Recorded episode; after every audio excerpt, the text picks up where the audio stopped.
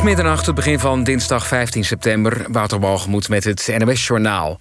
Autoconcern Daimler en dochterbedrijf Mercedes-Benz betalen in de VS een schikking van anderhalf miljard dollar vanwege fraude met Schumel-software. Bij een kwart miljoen auto's en bestelbusjes was de uitstoot van de dieselmotor groter dan het bedrijf deed voorkomen. De schikking van Daimler en Mercedes met de Amerikaanse autoriteiten moet nog worden goedgekeurd door een rechter. Daimler denkt ook nog eens honderden miljoenen dollars kwijt te zijn aan een massaclaim van gedupeerde Amerikaanse klanten. Voorzitter Bruls van het Veiligheidsberaad is kritisch over de voorkeurpositie die leerkrachten krijgen bij het testen op corona. Hij zei in Nieuwsuur dat hij het principieel best verstandig vindt om bepaalde groepen voorrang te geven, maar hij pleit voor objectieve criteria. Zo vindt hij dat de lijst met cruciale beroepen uit het begin van de coronacrisis daar te lang voor is. Hij wil van die lijst banen kiezen die maatschappelijk per se moeten doorgaan, zoals vuilnismannen en de politie. Bij leraren is dat volgens Bruls minder het geval. De eerste 800 migranten betrekken het nieuwe tijdelijke tentenkamp dat op Lesbos is neergezet. Enkele dagen na de grote brand op migrantenkamp Moria leven 12.000 mensen op straat. In het nieuwe kamp is nu nog maar plaats voor 5000 mensen. Het wordt nog uitgebreid.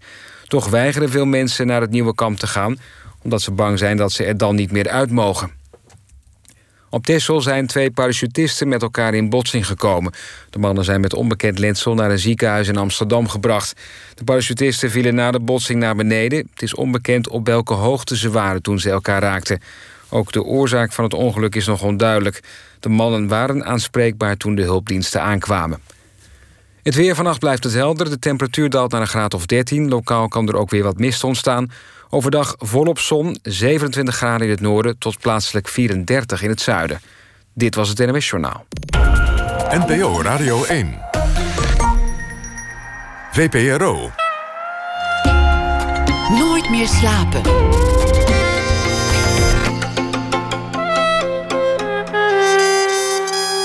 Met Pieter van der Wielen. Goedenacht en welkom bij Nooit meer slapen. Het is natuurlijk allemaal veel te vroeg om terug te kijken, want die corona-ellende is nog lang niet voorbij. Toch stelde Nieuwsport, het trefpunt van de Vaderlandse parlementaire pers, alvast twee bijzonder rapporteurs aan met de opdracht om uit te zoeken. Nou ja, de centrale vraag: wat de F is er nou allemaal gebeurd in die eerste maanden van 2020? Stilte op het Binnenhof heet het boekje, de ondertitel Politiek in coronatijd. En dat woord politiek, daar zit het venijn, want iedereen riep toch de hele tijd dat deze crisis vooral niet politiek moest worden. Sophie van Leeuw is een van die uh, bijzondere nieuwspoortrapporteurs. Schreef het boek samen met Laurens Boven. Verder is zij politiek verslaggever voor BNR Nieuwsradio. En Sophie van Leeuwen werd geboren in 1977. Welkom, leuk dat je er bent. Ja, heel leuk. Hoi Pieter. En, en, en, morgen is het Prinsjesdag. En dat, dat is dan waarschijnlijk toch nog een belangrijke dag voor jou. Of, of is dat dit jaar helemaal niet aan de hand? Moet je nog ergens zijn of zo? Het wordt wel een beetje een saaie Prinsjesdag natuurlijk. Zonder voor, voor zover ze dat niet al waren natuurlijk. Ja, maar het is eigenlijk pas mijn tweede Prinsjesdag. En ik sta bij het koffertje van Hoekstra met de miljoenennota. Dat biedt hij aan aan de Kamer. En dan ga ik nog iets doen met het belastingplan en vuilbrief. En we hebben een studio in de Statenhal. Ook met de NOS en RTL en BNR. En dan komen al die ministers langs. En die gaan we dan zo aan een vragenvuur onderwerpen. En het gaat morgen over mondkapjes en niet over hoedjes. En ze mogen dan in de Kamer niet uh, hyper de piep leven de koning roepen, want dan zou het een koor zijn. En dat mag niet van de coronamaatregelen als je met z'n allen tegelijk schreeuwt. Ja, in de grote kerk. Maar dan mogen ze, mogen ze wel klappen. Ja. Voor de zorg en voor elkaar. Of... En voor de koning natuurlijk. Maar die cijfers die gepresenteerd worden, en, en dat is misschien interessanter. Wat, wat zijn dat eigenlijk voor cijfers? Wat kan je nu nog met zekerheid zeggen over een prognose die verder reikt dan een, dan een maand? Ja, die cijfers hè, van, het, van het CPB, dus de voorspelling van volgend jaar of, of de meerjaren hè, eh, voorspelling, dat is natuurlijk helemaal niks waard. Dat is gewoon totaal onzeker. Want we weten niet of er een tweede golf komt. We weten niet uh, wat er gaat gebeuren met de harde brexit, ja of nee. Dus die voorspellingen, die zou ik met een korreltje zout nemen. En, en die miljoenennota, dat is dus het geld dat we gaan uitgeven... dat, dat is natuurlijk een goed nieuwsshow van het kabinet. Het laatste uh, jaar of half jaar van het kabinet Rutte, vlak voor de verkiezingen. Het wordt dus, het wordt dus eigenlijk een, een propagandamoment. Dat was het ook altijd al, laten we niet, niet naïef zijn. Maar ze gaan proberen om zoveel mogelijk optimisme en positiviteit over de mensen uit te strooien. Om te laten zien dat het eigenlijk allemaal wel goed gaat. Ja, we gaan volgend jaar weer groei krijgen, misschien wel 3,5 procent. En de werkloosheid valt misschien best wel mee. Ja, ik, ik weet niet. Ik word daar nog niet heel. Uh, heel erg rustig en blij van. Maar inderdaad, ze pompen dus geld in de economie. Hè, miljarden en ook nog een steunpakket en een investeringsfonds. Is eigenlijk ook heel veel kritiek op. Maar de boodschap is, we investeren ons eruit. En... Ehm, nou ja, dit kabinet uh, gaat jullie helpen natuurlijk. En vervolgens hoopt, uh, hopen al die regeringspartijen dat we allemaal weer op ze gaan stemmen in maart. Want dat is eigenlijk ook de, nou ja, de onderliggende boodschap in het boek dat jullie geschreven hebben. Het was wel degelijk politiek de hele tijd. Politici zijn politici en alles wat ze doen is politiek. Ja. En politiek betekent uiteindelijk dat je probeert om ergens beter van te worden. Stemmen uit te distilleren. Ja, dat zie je ook bijvoorbeeld eh, in, in een hoofdstuk wat wij, wij uh, beschrijven. Dat heet het, het parlement op de waakvlam. En dan zie je dus dat achter de schermen, want dat hele binnenhof was leeg. Het was stil, je kon er een kanon afschieten. Maar de achter, achter de schermen werd er gebekvecht, weet je, op die uh, videoschermpjes. En, en misschien ook met via WhatsApp over hoe we dit gaan doen. En hoeveel gaan we debatteren? En nou, de VVD wilde het liefst, Klaas Dijkhoff wilde het liefst thuis werken. Uh, die was ook verkouden. Maar in de oppositie waren ze gefrustreerd. Want dit is de grootste crisis nou, sinds de Tweede Wereldoorlog. En, en wat doen wij? We gaan thuiswerken. Terwijl, weet je, al die mensen in de ziekenhuizen, die, of de vakkenvullers, die moeten toch ook gewoon aan het werk. Dus, dus daar eigenlijk, was eigenlijk was wat aan de hand. De democratie kon eigenlijk niet functioneren zoals normaal, terwijl die meer dan ooit nodig was. Dat is inderdaad de frustratie die je hoort. Eh, zowel, sowieso bij de oppositie dus. Ook wel bij veel journalisten die we hebben gesproken. Want die zitten hier ook in. Uh, die zoiets hadden van, nou, uh, we kunnen het eigenlijk niet zien wat er gebeurt. Het gebeurt dus achter de schermen. Er gaat geen brief naar de Kamer. We hebben voor de persconferentie, we krijgen een bezoeker over ons heen. Rechtstreeks naar het volk, van Mark Rutte steeds, in de persconferentie. En, en wat is dan onze rol? En waar zijn wij dan? Waar is de controlerende taak van de, van de pers en ook van het parlement? Die stonden voor hun gevoel buitenspel. Hoe heb jij dat zelf ervaren? Uh, ik vond het ook wel frustrerend. En je zit ook met die lange stokken te interviewen, van twee, soms drie meter lang. En er zitten hekjes tussen jou en de minister. Dus je kunt ook niet achter de, de politici aanrennen. Of je kunt ze niet blokkeren bij de patatbalie of in de wandelgangen. Want dat mag niet. Is dat zo cruciaal om, om de pers te kunnen uithangen? Dat je dan af en toe iemand tackelt of, uh, of vastzet? Ja, want dan kun je ook met camera's erbij, dan kun je gewoon ze, ze dwingen om antwoord te geven of, langer te blijven staan. Uh, en nu uh, is er vaak een statement en, en dan is het toch vrij makkelijk om he, de weg te vervolgen en door te lopen. Dus, dus die fysieke uh, muur die je, die je zou willen neerzetten, die is er niet meer. En mensen kunnen ook gewoon niet komen natuurlijk en, en thuis blijven en de telefoon niet opnemen. Terwijl vroeger kon je iemand opwachten op de gang van zijn werkkamer, of bij wijze van spreken de werkkamer gewoon inlopen. Of er waren heel veel momenten waar je iemand wel kon tegenkomen. Dus dan was er veel minder kans om de pers te ontvluchten. Wat we natuurlijk afgelopen week wel hebben geprobeerd. Hè. Toen met die Moria-deal stonden we met z'n allen bij eh, de CDA-fractie. Net zolang tot Klaas Dijkhoff naar buiten zou komen. Kwam trouwens niet zo heel veel uit. Maar goed, dat, dat wachten in die wandelgangen is een deel van ons werk natuurlijk. En, en uh, het, het achtervolgen van mensen, uh, ook als er debatten zijn, maar die waren er eigenlijk niet. Op het coronadebat na. Dan kun je buiten het zaaltje wachten tot de minister naar buiten komt. En dan kun je hem gewoon aanvallen. En dat, dat werd natuurlijk eigenlijk onmogelijk hè, in, in die stille tijd, de eerste weken van de lockdown. Wat, wat is dit voor boek? Jullie zijn nieuwsportrapporteurs. Wat, wat was de opdracht en, en waarom was dit nodig? Waarom wilde Nieuwsport zo graag dat dit geschreven werd? Nou, meestal vragen ze dan iemand van buiten die komt kijken hoe het er in Den Haag aan toe gaat. Zoals uh, ook Joris Luidijk ooit heeft gedaan in een boekje waar nog steeds iedereen trouwens boos over is. Waar alle parlementaire journalisten nog steeds van wakker liggen. Je hebt het niet van mij maar. Maar nu was het dus dicht. Uh, lockdown, het was stil en er mocht niemand van buiten in dat gebouw komen. Dus alleen als je een Rijkspas hebt. Nou, die heb ik dan, want ik werk daar al. En wil, toen wilde Nieuwsport eigenlijk dat Laurens en ik zouden beschrijven wat er dan achter de schermen is gebeurd.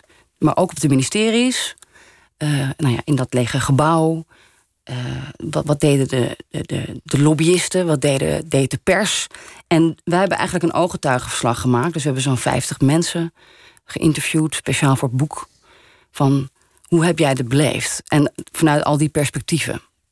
Want de Tweede Kamer stond voor een groot deel buitenspel. Er werden enorme beslissingen in heel korte tijd genomen. Natuurlijk werd er gelobbyd door, door, door KLM, door. door uh, Hans de Boer heeft hier een aardige rol. De eh, werkgevers, de, de, de, vakbonden, iedereen probeerde toch nog invloed te krijgen op wat er allemaal werd afgesproken.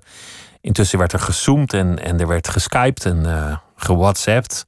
En er waren die mysterieuze bijeenkomsten op het Katshuis op zondagochtend. En verder was alles leeg en, en alles was verlaten. Ja, en er waren natuurlijk uh, de achterkamers, hè, dus de overleggen, waar ook niet per se werd genotuleerd, of die ook niet wopbaar zijn, waar wij ook geen toegang toe hadden. Denk ook aan natuurlijk het, het OMT of uh, de, de, veiligheidsregio's, de, de clubjes die eromheen hingen, die het ook nog extra schimmig hebben gemaakt natuurlijk. Want wij wisten eerst niet wie er in het OMT zaten, bijvoorbeeld. Ja, en de Rutte verwees dan steeds naar de experts in de persconferentie, terwijl de Kamer nog van niks wist en wij ook niet. En ja, dan werd, dat natuurlijk wel heel moeilijk te controleren. Dus dat was mijn frustratie, dus ik raakte een beetje gefrustreerd. En toen begon ik ook een beetje te rellen. Ik heb een podcast gemaakt uh, hoe uh, corona de democratie zou bedreigen. En ben een keer medialogica geweest. ook over de WOP onder andere om Want die, mijn was, ongenoegen te uiten daarover. De WOP, de Wet Openbaarheid Bestuur, die was tijdelijk opgeschort. Dus je kon even geen documenten opvragen vanwege de, de persvrijheid als het ging over corona. Er waren dus heel veel journalisten boos over. Op uh, Hugo de Jonge, omdat dat was het ministerie van Volksgezondheid. Die gingen zo over de kop. Dat, dat lees je ook in het boek. Die, hadden, die werkte dag en nacht door. Die zeiden, daar hebben we gewoon geen tijd meer voor. Voor jullie je vragen. Dus dat komt later wel. Dat komt later wel. Nou ja, en als je dat dan tegen een journalist uh, zegt, dan worden ze natuurlijk niet blij van.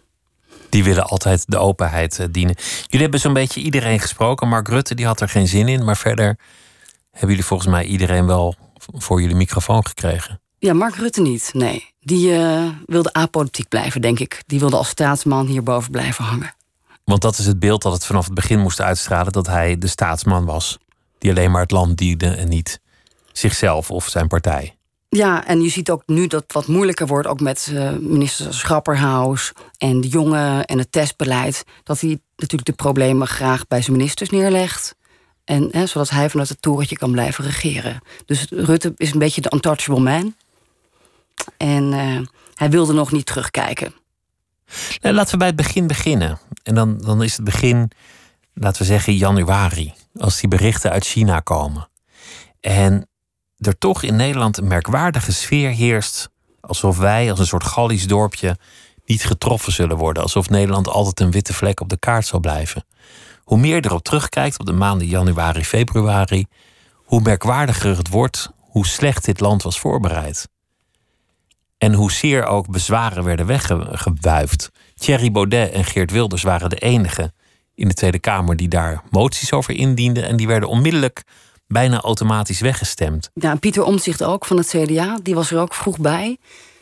Begin februari, met wat uh, kritische vragen. Maar ook daarvan, daarvan werd gezegd: oh, daar hebben we Pieter weer. Die heeft weer eens een. Uh, het werd gezien als gezeur, als, als gezanik. Wat, wat was daar gebeurd? serieus genomen. Wat, wat, wat is daar gebeurd eigenlijk? Ja, er was een soort van lacherige sfeer sowieso. En iedereen was met reces of op reis. Of, uh, het was carnaval, er werd ook flink gefeest. Ook door de, de, de Brabanders en misschien nog wat Limburgers uh, in het parlement. En er was eigenlijk uh, ook, ja, ook vanuit het ministerie zoiets van... we zijn voorbereid. wij, hebben een, wij hebben hier gewoon een, een pandemie-scenario voor... En we, hebben natuurlijk de GGD's en we kunnen gewoon dat opvangen als er iemand uit een vliegtuig stapt met een coronabesmetting. Dus er is toch niks aan de hand? En er zijn geen tekorten, want het is ook heel erg gedecentraliseerd allemaal natuurlijk, hè, dat zorgstelsel. Niemand vroeg om mondkapjes. in dat stadium. Niemand vroeg om IC-bedden. Dus er was een hele relaxte sfeer. En wij zelf, ik beschrijf ook dat wij dan, weet je, gewoon grappen maken en selfies met corona-bierflesjes. Hè, of je ook corona wil. En ik zelf heb eigenlijk ook in dat stadium een beetje lopen wegwuiven van nou, het zal een griepje zijn. Corona is een griepje, zo ernstig is het allemaal niet. Ja, achteraf schaam ik me daar ook een beetje voor. Maar ik, ik denk dat dat een beetje de sfeer was uh, in de Tweede Kamer. Op die paar mensen na. En dat zijn natuurlijk de luizende pels van de democratie wel. Dan denk ik, als je het hebt over Wilders, Omtzigt en, en Baudet... ja, daar, daar is toen niet naar geluisterd. Er was ook geen meerderheid om erover te debatteren. Uh, nou, ik denk ook, wij journalisten volgen misschien toch ook van... nou, is er een meerderheid, komt er een debat... nou, laat dan maar zitten, het zal wel niet belangrijk zijn. En dan is het ook geen nieuws meer. Dan is het ook niet de moeite waard om daarop door te gaan... want dat debat komt er toch niet, het is weggestemd. Ja, in die zin hè, leven wij denk ik te veel in, in die werkelijkheid. Dat je dus, hè, de, het, iets wordt nieuws of wordt een, wordt een verhaal of een probleem. Als er een debat komt met moties en, en meerderheden... en, hè, en, en, of amendementen en weet ik het wat... Dus dat, die Haagse werkelijkheid, hè, die, die, is natuurlijk ook een beetje in die zin losgekoppeld van, van wat, er, wat er echt gebeurde in Brabant en weet ik veel waar, of in China of Italië. Eerst in China en toen Italië. En toen was de sfeer toch, nou ja, die Italianen die bakken er weer niks van. Wat is het toch een rommelig land. Ook daar waren, waren veel columnisten die, die in, in zulke arrogante termen schreven. Ja, en zelfs Gommers zegt het ook, die we spraken. Die zegt ook van, eerst dachten we het blijft in China. Toen dachten we, nou, het blijft in Italië.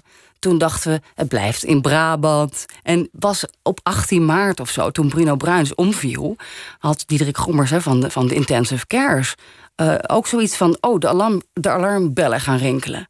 Dit is echt serieus. Dus dat zelfs in die medische hoek... bij sommige mensen heeft dat ontzettend lang geduurd. Ja, achteraf gezien onvoorstelbaar eigenlijk. Dat hij uh, en wij dat niet, niet hebben kunnen zien aankomen. De gevolgen daarvan zijn, zijn dat er toen, toen het helemaal losbarstte... En, en de getallen, die noem je er nog eens... Het is, dat is angstaanjagend hoe snel dat virus zich verspreidde... hoeveel gevallen zich melden, hoe snel de IC's voorraken... en welke doemscenario's dan uh, in zicht komen... dan is er tekort aan alles. Wattenstaafjes, testmateriaal, mondkapjes, beademingsmachines. Eigenlijk aan alles een gebrek. En dat is het gevolg van te laat inhaken. Wat ik interessant vond, is, is jullie, jullie beschrijven achter de schermen hoe dat er dan aan toe gaat. En dat dan ook een uitspraak van de minister over eventueel in beslag nemen van mondkapjes onmiddellijk gevolgen heeft. Ja, je bedoelt het debat en, uh, en Bruins die dan onder druk eigenlijk hè, van, van Klaver, maar ook Wilder stond daar aan de interruptiemicrofoon uh, te roepen van uh, ja, je moet gewoon dat, dat, dat opeisen naar je toe trekken. Alles wat je kunt krijgen, vorderen. En tot grote verbazing tot, van veel mensen eh, deed Bruno Bruins die toezegging. Vlak voor die in elkaar storten? Instorten. En dat heeft, toen wat mensen spraken daaromheen achter de schermen, direct gevolgen gehad ook voor de, voor de, voor de leveranciers, voor bedrijven die riepen: ja, hallo, ik ga, ik ga niet mijn partij mondkapjes uh, of wat dan ook naar Nederland sturen als dat direct wordt gevorderd door de staat. Dan stuur ik ze wel naar andere landen, want bij jullie weet ik niet waar het terecht komt en of ik wel geld krijg. Vanuit China wel naar Denemarken.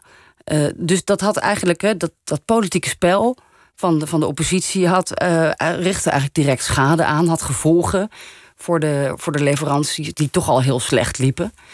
Uh, dat heeft verder kort geduurd. Het is na een paar dagen teruggedraaid door Hugo de Jonge, die toen het, het, uh, het stokje van de Bruins heeft overgenomen.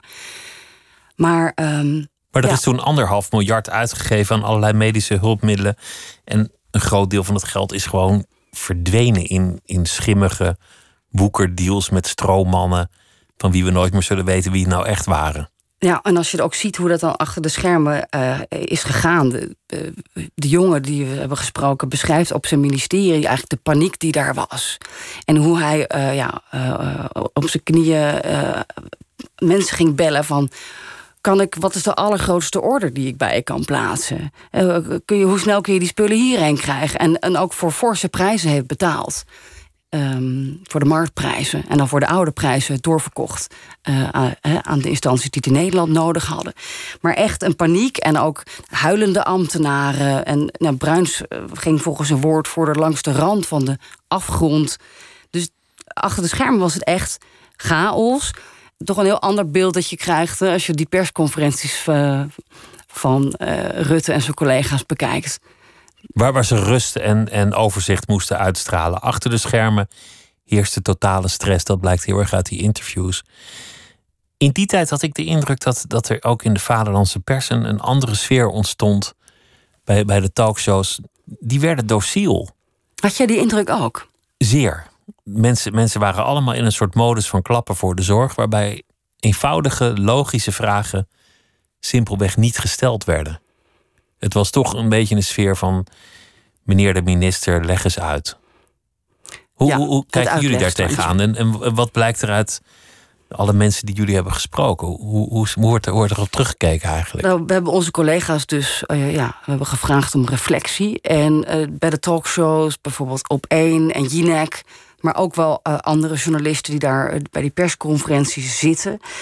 Um, het uitlegstandje, zo, zo, zo noemen ze dat een beetje. We, we gingen in het uitlegstandje, we zetten wat experts aan tafel. Meneer de minister, hè, welke maatregelen heeft u genomen? Wat voor gevolgen heeft dat voor de burgers?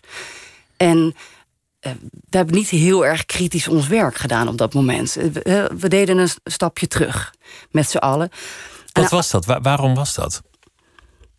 Nou, je ziet sowieso um, zie je een hele strakke regie. Hè? Ook op die talkshows. Van, vanuit, die, werd, die werden centraal gecoördineerd vanuit het ministerie uh, van Justitie, van het communicatieteam daar. Wacht, van, wat, zeg, wat zeg je? De, de talkshows werden centraal gecoördineerd door het ministerie? Ja, eigenlijk werd gewoon bedacht van nou, we hebben dus uh, de MCCB, we hebben zeg maar zo'n zo ministerieel crisisoverleg of we hebben een persconferentie. Welke minister moet dan s'avonds uitleggen um, wat dit betekent voor het volk? Oh, dus, dus wie welke minister kreeg, of welk bewindspersoon, of, of zelfs welke deskundige, dat werd eigenlijk zonder dat ze dat misschien zelf wisten? in het begin van de, van, van de crisis ja, werd dat een beetje opgeschreven van nou, dan kan die bij. Uh, de, de, dat noemen ze zeg maar de, de bepalende uh, media, de, de, de shows die het meeste impact hebben op kijkers, zodat mensen uh, dat massaal zien en zich gaan gedragen. Ja, daar werden ze eigenlijk een soort van uitgedeeld. dat beamen journalisten ook. Ze werden gewoon uitgedeeld, die ministers bij ons. Ze kon elke dag wel een minister krijgen. Om uh, dan uh, ja, een soort van follow-up verhaal bij die persconferentie te geven. En nou ja, achteraf zeggen ze dus ook zelf... we hebben niet heel erg kritische vragen gesteld. Waar, ja, ik denk dat misschien deels ook overdonderd door, door wat er overkwam. ik denk ook misschien een algemene angst... om, ja, om kritisch te zijn, terwijl uh, we zijn toch in een crisissituatie. Het publiek en... pikte het ook niet op dat moment. Mensen Precies. die kritisch waren, die, die kregen er ook onmiddellijk op social media van langs. Dat zag je ook in de, in de Tweede Kamer. Dat uh, de, de peilingen van de, de kritische partijen de, op rechts, dus Wilders en Forum, eigenlijk omlaag zakten op het moment dat zij gingen beuken. Um, ja, en uh, bij de PvdA zeiden ze... we gingen een beetje in het luizenstandje. Jo, doen jullie maar even je werk. Timmeren jullie een noodpakketje in elkaar. En wij vinden het wel prima. En we waren allemaal aan thuiswerken. Dus uh, misschien waren ze nog met hun kinderen bezig uh, les te geven. Of zaten ze in, een, in het zonnetje op een bank in het park. In tijden van crisis moet je achter de leider staan. Wat, wat ik al een beetje wist, omdat Diederik Gommers er iets over gezegd heeft in een interview in, in de krant. Maar wat, wat jullie nog iets verder uitdiepen, is dat die deskundigen onder druk werden gezet om een boodschap af te geven die politiek wel gevallig was.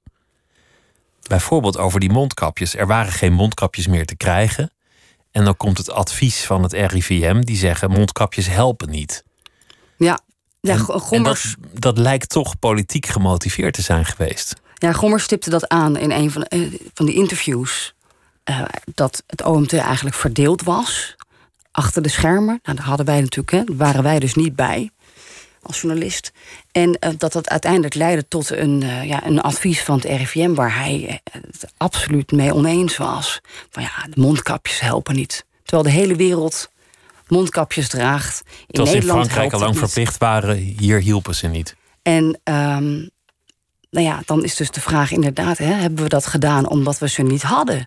Was dat, was dat eigenlijk een, een leugentje voor eigen bestwil? Want ja, we liepen natuurlijk erg achter, ook hè, met het restrictieve testbeleid. We hadden te weinig spul om te testen. We hadden te weinig mondkapjes. Laat maar zitten.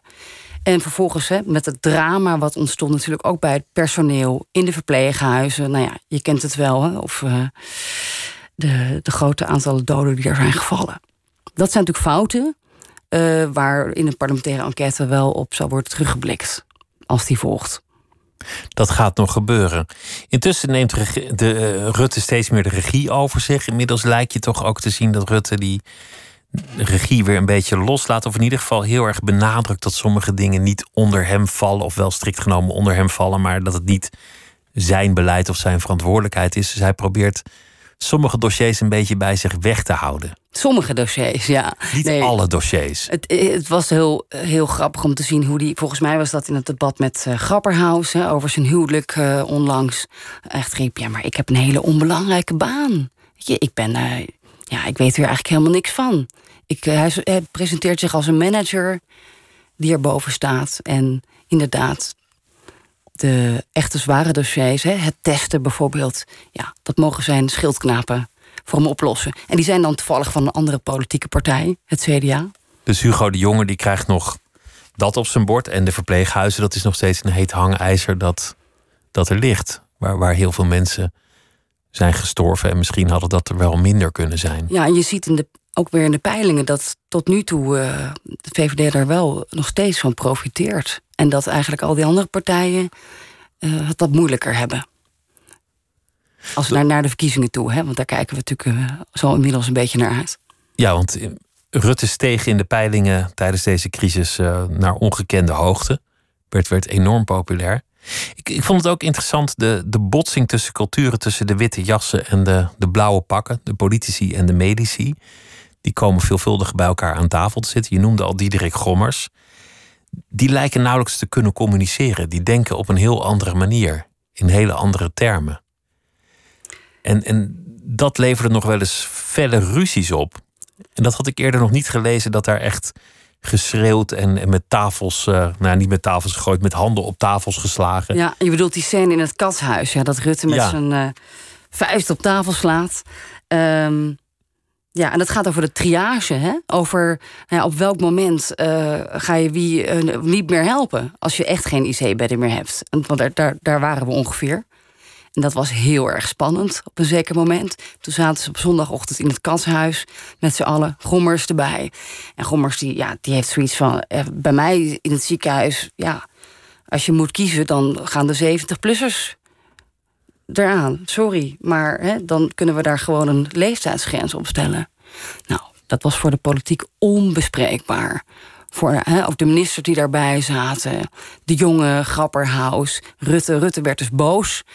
Uh, dat, dat, is, dat, dat kunnen wij als politiek niet doen. Leeftijdsdiscriminatie. En al die mensen, nou ja, die oudere mensen. Daar had hij natuurlijk ook gelijk in. aandoen. Dat, dat was politieke zelfmoord geweest om te zeggen: vanaf nu worden in Nederlandse ziekenhuizen mensen boven de 70 niet meer bediend. Voor een arts is dat misschien nog wel denkbaar van ja, je moet altijd keuzes maken. Maar voor een politicus zou je. Nee, dat, dat zou niet haalbaar zijn geweest. En toch gebeurt het in het ziekenhuis. Maar in, in de Tweede Kamer of in Den Haag kan het niet. Dat zijn inderdaad twee botsende werelden. Maar in feite ja, is dat natuurlijk wel hoe de medische wereld werkt. Met triage. Die ga ik helpen, die ga ik niet helpen. Die, die gaat het redden. Dit heeft zin. Dit Zij heeft willen geen dat. zin. Zij willen dat. Want als er weer een scenario komt of een tweede golf. En we lopen tegen datzelfde probleem aan. En we moeten kiezen tussen iemand van hè, 80 en iemand van 30. En dan, dan is dat voor hè, de medici heel duidelijk. Maar dat is een taboe in Den Haag. En dat is begrijpelijk, zoals je zegt. Dat is maar. Dat is it's politiek. not going to happen. Er werd, dat zeiden we al, gelobbyd. Uh, met, rond de lockdown werd er gelobbyd. Daarna kwamen de financiële maatregelen, de, de reddingspakketten, de noodpakketten. Dat is allemaal ook product van heel veel gelobby geweest. KLM is het, uh, het duidelijkste voorbeeld. Nog, ste nog steeds is, is het een, een beetje een andere situatie dan een jaar geleden. Hoe kijk jij daar tegenaan? De rol van de oppositie, de parlementaire controle, de persvrijheid. Er zijn mensen die zich zorgen maken over de mate waarin de democratie nog functioneert. Hoe, hoe, kijk jij daar tegenaan? Nou, ik denk wel dat we misschien moeten leren van wat er dit voorjaar is gebeurd. Waarin dat opeens alles uit balans was. En je, je inderdaad ziet dat je de controle kunt verliezen. En uh, we zijn natuurlijk nog niet klaar hiermee. Er komen nog veel meer persconferenties, waarbij dus inderdaad, nou ja, uh, de brief nog niet naar de Kamer is en het volk is al geïnformeerd. Waarbij we nog steeds op 3-0 achterstand zullen staan.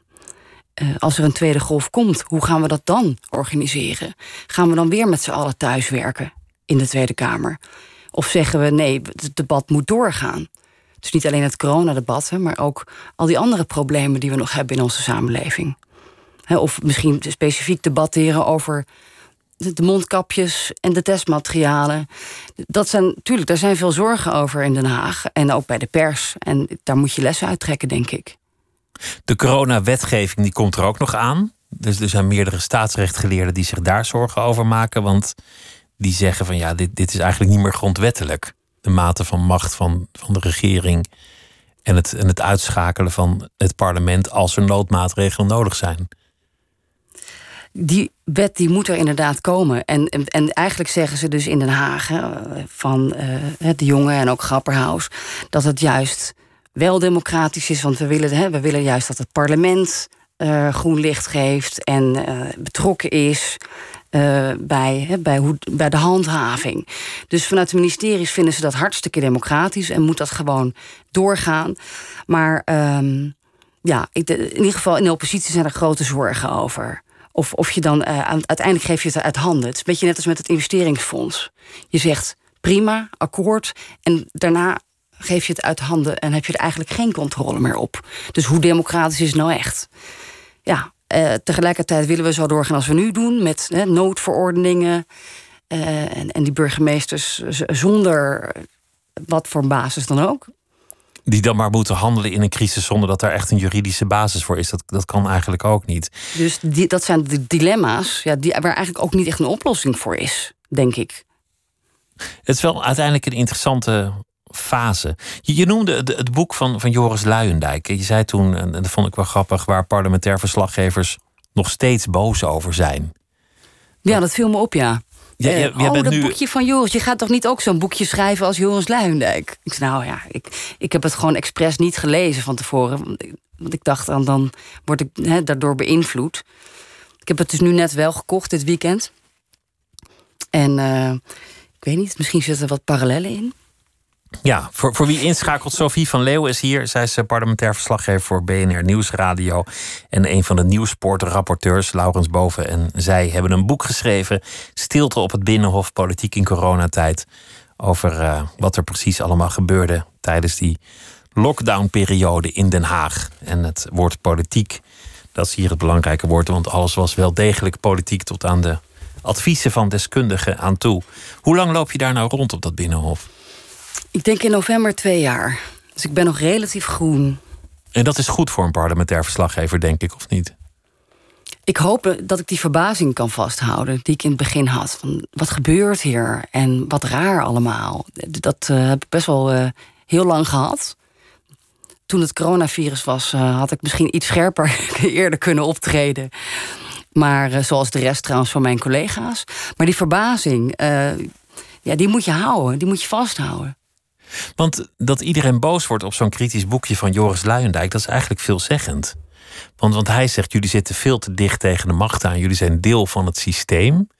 Daarom zijn jullie onvoldoende kritisch op jullie eigen functioneren.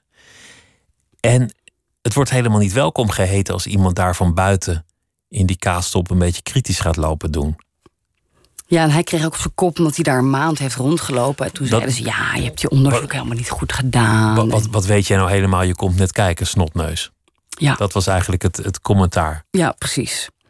Nou ja, ik loop natuurlijk nu iets, iets langer rond. En uh, ja, er zijn wel wat, wat dingen in zijn boek uh, die, die misschien een parallelletje kunnen zijn. Ehm ja, bijvoorbeeld, weet je, als het gaat ook over onze banden met, uh, met voorlichters. Hè? Je bent natuurlijk best wel uh, close met elkaar achter de schermen. En uh, ze geven je een keer een verhaaltje. En dat kun jij dan leuk publiceren. volgens afgesproken embargo. Dat soort relaties zijn natuurlijk heel erg belangrijk. Uh, waardoor je dan natuurlijk niet bezig bent met een ander verhaal, wat misschien veel spannender of gevaarlijker is. Dus daar heb je dan geen tijd meer voor. De agenda wordt dan een beetje bepaald door, door voorlichters. Er is een enorme agenda setting.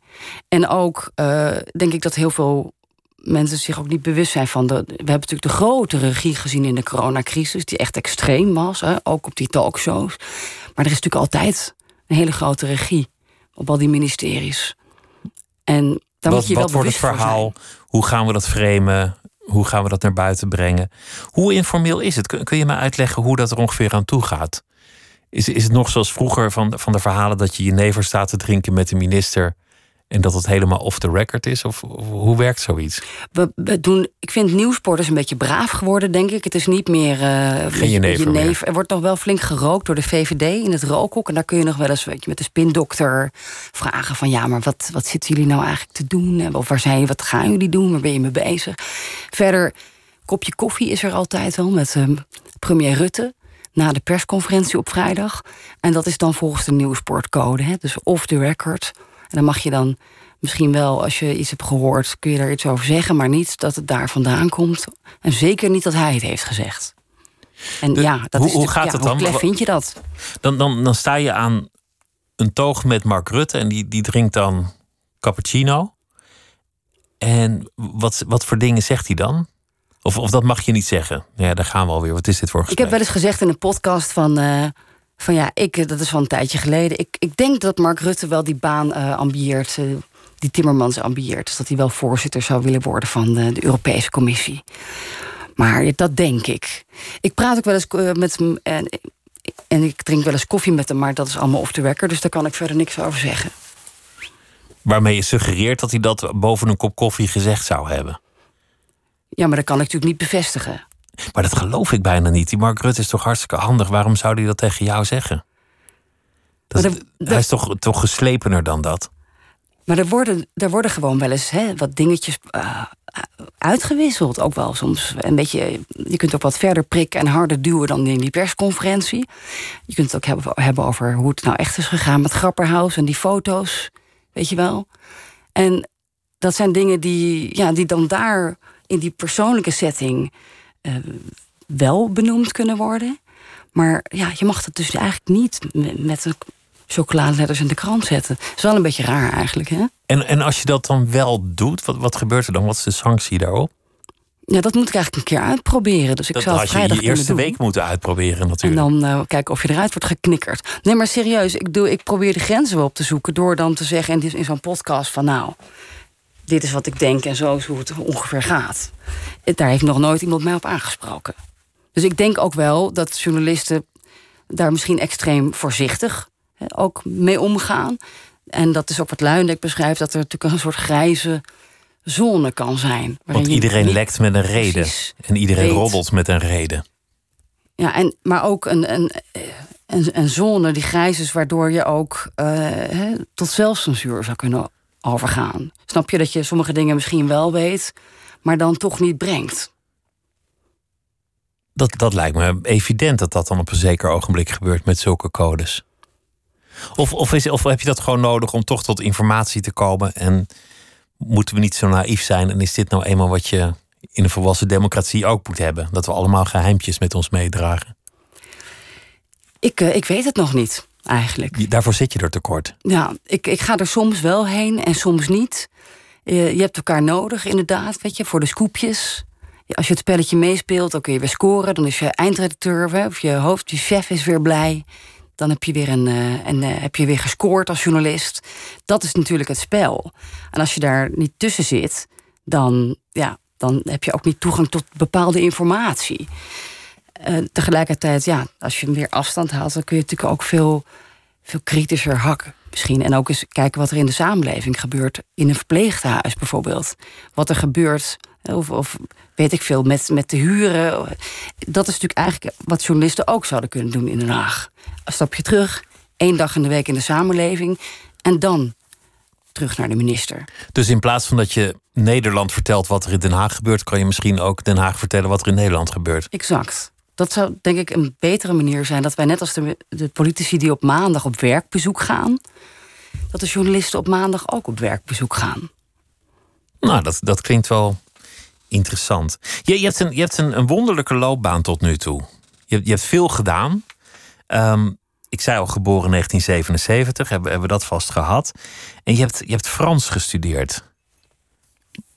Waar kwam dat vandaan? Wat, van waar jouw band met Frankrijk? Dat is omdat ik een Franse moeder heb. En ehm, als je Frans studeert, dan mag je heel veel lezen. Literatuur, filosofie. was heel gaaf. En eh, ik wilde mijn taal ook perfectioneren. Eigenlijk wilde ik eerder naar het conservatorium, want ik speelde ook piano. Maar daar was ik eigenlijk te slecht voor. En toen heb ik op het laatste moment geswitcht, besloten om dan toch maar Frans te gaan studeren. Want je wilde eigenlijk gewoon een leven lang slijten tussen de boeken? Eigenlijk wel, ja. Ik wilde gewoon, uh, of, of misschien iets, ik weet, niet, ik weet niet wat ik eigenlijk wilde toen, of misschien schrijven of in een uh, boekwinkel werken, of iets met boeken. Ja. En iets met, met Franse literatuur dan voorop, naar ik aanneem. Ja, en uh, dat heeft me ook wel heel erg, denk ik, ge gevormd. Door Zola te lezen, Germinaal, over de industriële, nou ja, de tijdperk in Noord-Frankrijk. En uh, alle ellende die daaruit voortkwam. En ook uh, nou, schrijvers als uh, de Beauvoir, de grote feminist. En, en Sartre, de existentialist. Dat heeft mij heel erg gevormd, denk ik. En ook, um, denk ik, in mijn wens om journalist te worden uiteindelijk. Zoals Zola ook een, een journalist was naast Hij kan heel schrijven. goed schrijven, Zola. Ik heb het laatst weer gelezen. Het is echt fascinerend. Dat moet je, moet je echt een keer doen. Hoe hij, hoe realistisch hij dat tijdperk zo eind 19e eeuw neerzet. En hoe mooi toegankelijk geschreven. En, en dat, dat Germina, dat, dat, dat Noord-Frankrijk, was dat ook waar je moeder dan vandaan kwam? Dat die streek je interesseerde? Ja, mijn familie, dat zijn ch'tis. Van, van de film Bienvenue chez les Ch'tis. Ja, ja, van een ontzettend uh, grappige film over een, een, postbode uit het zuiden die naar het noorden wordt overgeplaatst. En, en daar, daar valt iedereen halverwege zijn postrondje om van dronkenschap en het regent de hele dag. Ja, hij wordt gestraft. Ja, dan moet hij dus inderdaad naar dat verschrikkelijke regenachtige noorden, waar iedereen bier drinkt en frieten eet. Nou, dat blijken dan de meest geweldige, aardige mensen van heel Frankrijk te zijn. Dat zeggen wij Sties altijd. Dat zijn de leukste mensen van heel Frankrijk. Het zijn eigenlijk een soort Belgen. He, dus we zitten net, net uh, aan de andere kant van de grens. Ze eten ook wafels en ze drinken speciaal bier. En dat was natuurlijk heel industrieel. He, dat, uh, daar is de industriële revolutie geland. Uh, vanuit Engeland naar het vasteland. En toen ik daar kwam, bij mijn opa en oma... was dat jaren tachtig. Dat was grauw. Dat is een beetje zoals Charleroi er ook uitziet. zwart geblakerde ramen. Het was heel deprimerend, uh, armoedig. Alles was dicht. Iedereen was weggetrokken. Er was eigenlijk niks meer van over, van die glorie die, uh, ja, die er ooit was. En hoe is je moeder eraan ontvlucht en, en terechtgekomen in Nederland? Nou, dat is nog een ingewikkeld verhaal. Mijn opa die had dus een fabriek in Breda. Dus hij had ook een, in, ook in België. En zij hebben dus ook in Breda gewoond. En uh, zijn later weer teruggegaan naar Frankrijk. En mijn moeder is toen in Parijs gaan studeren, in Grenoble gaan studeren, in Lausanne gaan werken. En uh, ja, eigenlijk een beetje rondgezworven. Mijn vader ook, ook, ook een beetje een zwerver geweest. Die wilde Frans studeren. Is toen in Lausanne gaan, ehm, gaan studeren. En mijn moeder tegengekomen op de talenschool waar zij werkte. En liefde was eh, het, het noodlot dat ze trof ja, die prachtige blonde Hollander met die blauwe ogen. Die, uh, die is er toen achterna gegaan. Hoe Frans was, je, was jouw opvoeding? Um, ik denk wel uh, in die zin van uh, heel katholiek, zoals mijn familie was. En een beetje, misschien ook een beetje conservatief, Frans. Um, veel muziek, boeken. We gingen elke dag, elke week naar Franse les in Amsterdam, bij Maison Descartes. Um, maar goed, ik woonde in Nederland en weet je, ik ben natuurlijk gewoon eigenlijk ook een Nederlander. Maar ik was wel altijd een beetje tussen twee werelden, denk ik. En we gingen altijd, elke vakantie gingen we natuurlijk naar Frankrijk. Maar het is denk ik goed om een perspectief van twee landen te hebben als je, als je journalist bent. Ook in de politiek is het is denk ik nuttig dat je, dat je een ander land kent En weet hoe andere systemen en culturen kunnen zijn. Ja, je bent eigenlijk altijd de outsider. En je kunt dus altijd dus het andere perspectief binnenbrengen. Maar ook twee kanten op. En je hoort ook nooit ergens echt bij. Dus in Frankrijk ben ik een Nederlander. In Nederland ben ik dan, oh, dat half Franse meisje. Dus dat is in de journalistiek interessant, denk ik. Uh, omdat je altijd afstand hebt van alles. Althans, dat is dan in Den Haag ook heel handig.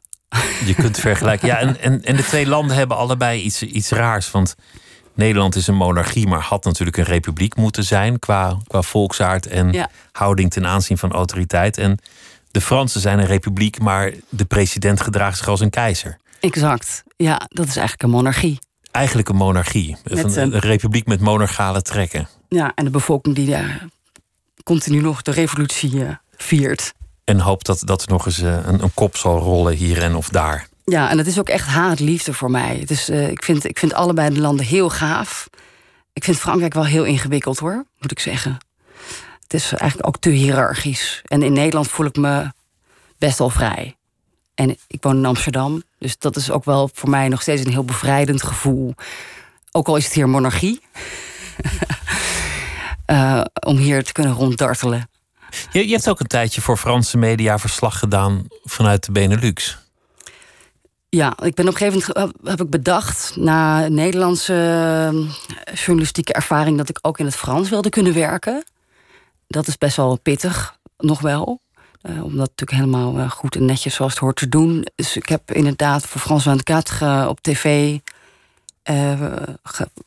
vooral strafhof, ook internationaal strafhof. En nog eens de verkiezingen en de Oekraïne-referendum gedaan. En voor de Wereldomroep heb ik Afrika uh, gevolgd, Franstalige Afrika, zes jaar lang. En dan moest je ook veelvuldig daar zijn, natuurlijk. Ja, lekker rondreizen. Toen, toen de ja, Wereldomroep nog een hele zak geld had, natuurlijk grote reisbudgetten. Um, in landen zoals Congo, dus de het voormalige Zaire, Belgisch Congo ben ik geweest. Uh, Ivoorkust, Senegal, Rwanda, en eh, ja, heel, veel, heel veel gezien over democratieën die niet zo goed functioneren als democratieën eigenlijk. Want, want je had het er eerder over dat, dat, dat de controlerende functie van de pers en de oppositie een beetje wegviel. In die landen kan je oefenen in een systeem waarin dat helemaal niet aan de hand is. Waarin gewoon de president even komt vertellen hoe het vanaf nu zal zijn.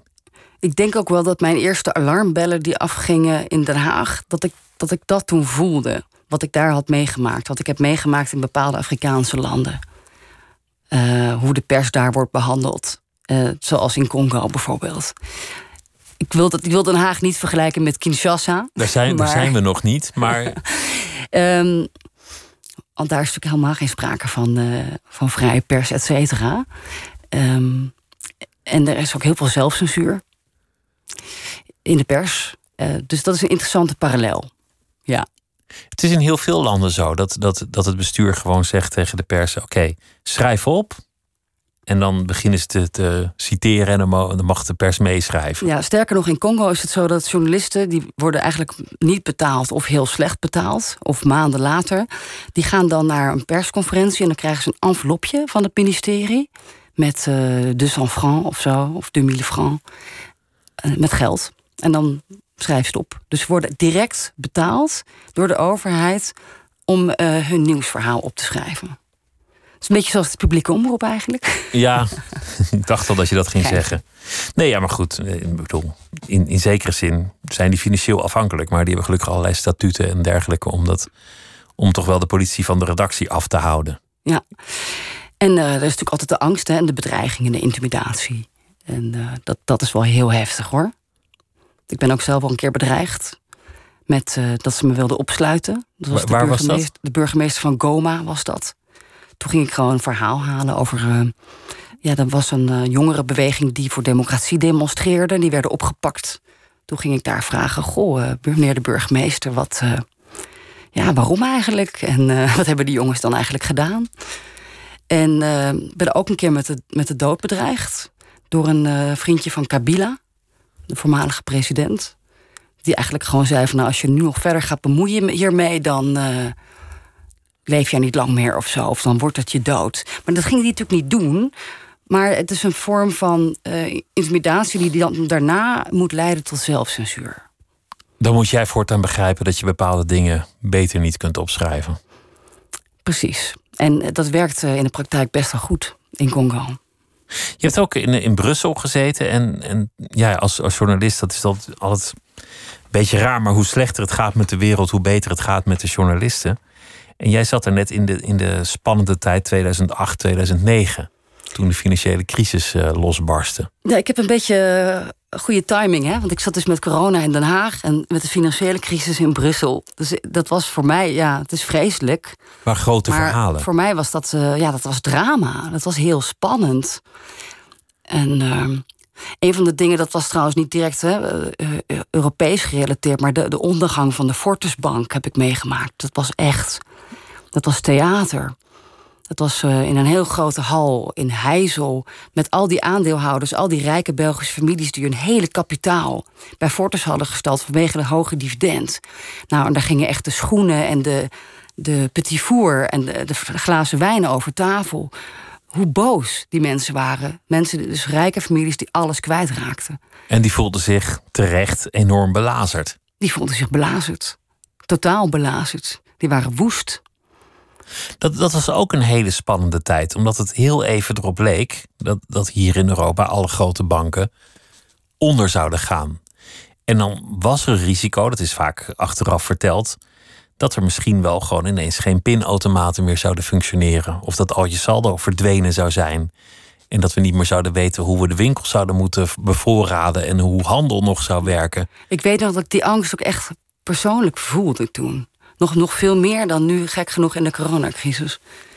Ik vond het echt beangstigend.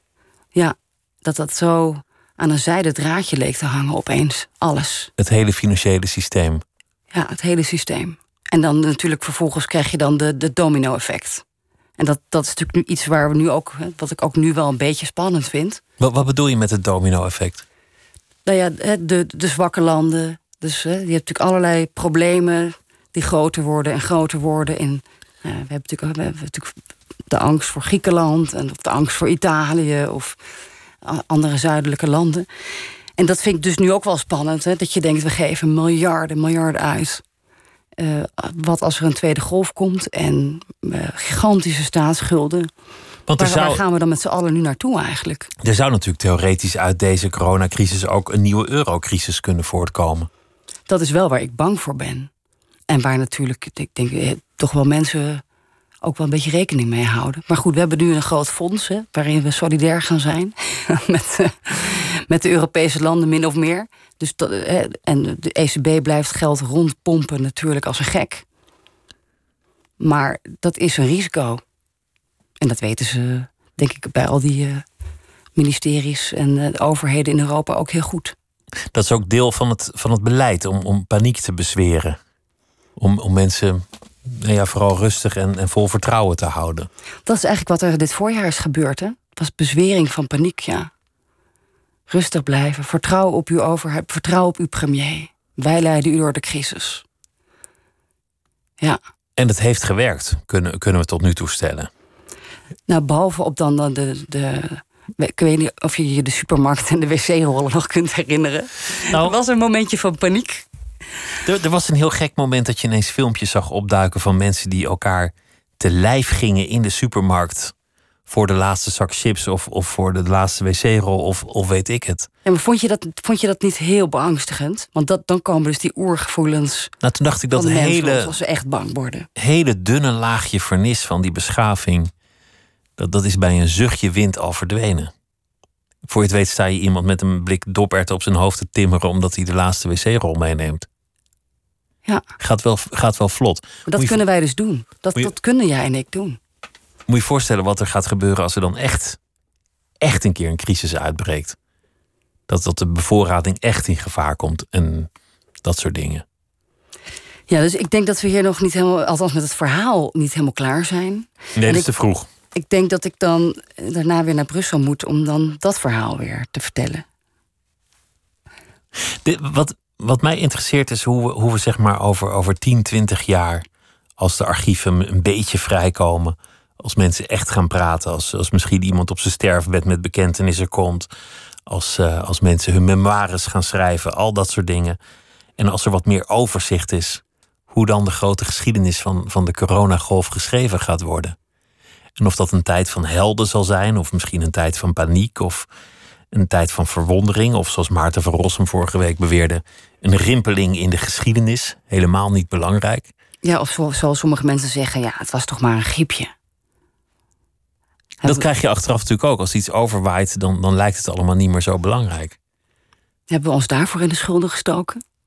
Hoe kijk jij daar tegenaan? Want dit is, dit is toch een soort eerste aanzet tot geschiedschrijving wat jullie hebben gedaan. Of het een griepje was. Nee, maar, nee, maar dat, dat hele verhaal. Wat, wat, is, wat is ons nou tot nu toe in 2020 overkomen? En, en hoe, hoe zie jij dit verhaal nu? Nadat je al die mensen hebt gesproken. Nou, vooral dat wij, dat wij ons zo in onze bubbel veilig wanen. Uh, onaantastbaar. Um, we, we, we, vergelijken het in het boek ook wel even met, met de inval uh, van de Tweede Wereldoorlog in 1940. Maar wij waren toch neutraal? Het zou ons toch niet gebeuren? Dat we, we ook echt, niet alleen als, als Haagse journalist of politiek, maar misschien ook als, als volk, een beetje losgezongen zijn van de realiteit. Dat we denken dat grote dingen hier in het gezapige Nederland toch niet gebeuren. Dat denken wij. En dat de elementen zich daar ook wel aan zullen houden. En ik, en ik denk dat ja, en, en ik denk ook dat als dit dan weer wat gaat. Je ziet het trouwens nu al hoe iedereen feestend uh, over straat gaat. Dat we die fout weer gaan maken. Is toch ook gewoon een menselijke neiging om te denken dat het jou allemaal niet gebeurt of dat het allemaal wel mee zal vallen? Ik ben, ik ben ook nog naar het boekenbal gegaan en heb daar. Uh, oh, was jij op het boekenbal? Ja, op, de, op dat boekenbal. En, dan, en er stond iedereen dicht 7 op maart elkaar. of zo. Ja, echt een, een dag of zo, of een week, de weet ik niet meer precies. Voordat alles dicht ging, stond iedereen daar uh, nou ja, elkaar te omhelzen en, en te dansen. En was dit jouw glas? Oh nee, dat was mijn glas. Nou ja, nee, maar dan haal ik wel een nieuwe. Dat, dat was de sfeer. Ja. Achteraf denk je ook van, wat was dat eigenlijk? Maar volgens mij is het ook, ook wel weer mooi dat, dat de neiging tot leven en doen uiteindelijk sterker is dan de paniek. Ja, de wil om te leven. Ja, en ik denk, eh, waarschijnlijk is het heel menselijk om dus dat niet te willen zien, om je te af te sluiten voor dat gevaar. Ik had er ook geen spijt van. Ik dacht, een lange tijd geen feestjes. Gelukkig hebben we die nog even meegemaakt. Achteraf was je er blij mee met dat corona spreading Ja, niks event. opgelopen en dan, en dan toch nog één keer kunnen feesten Ja. voordat het, uh, het PvdA leven had ook een feestje trouwens in die dagen. Die hadden een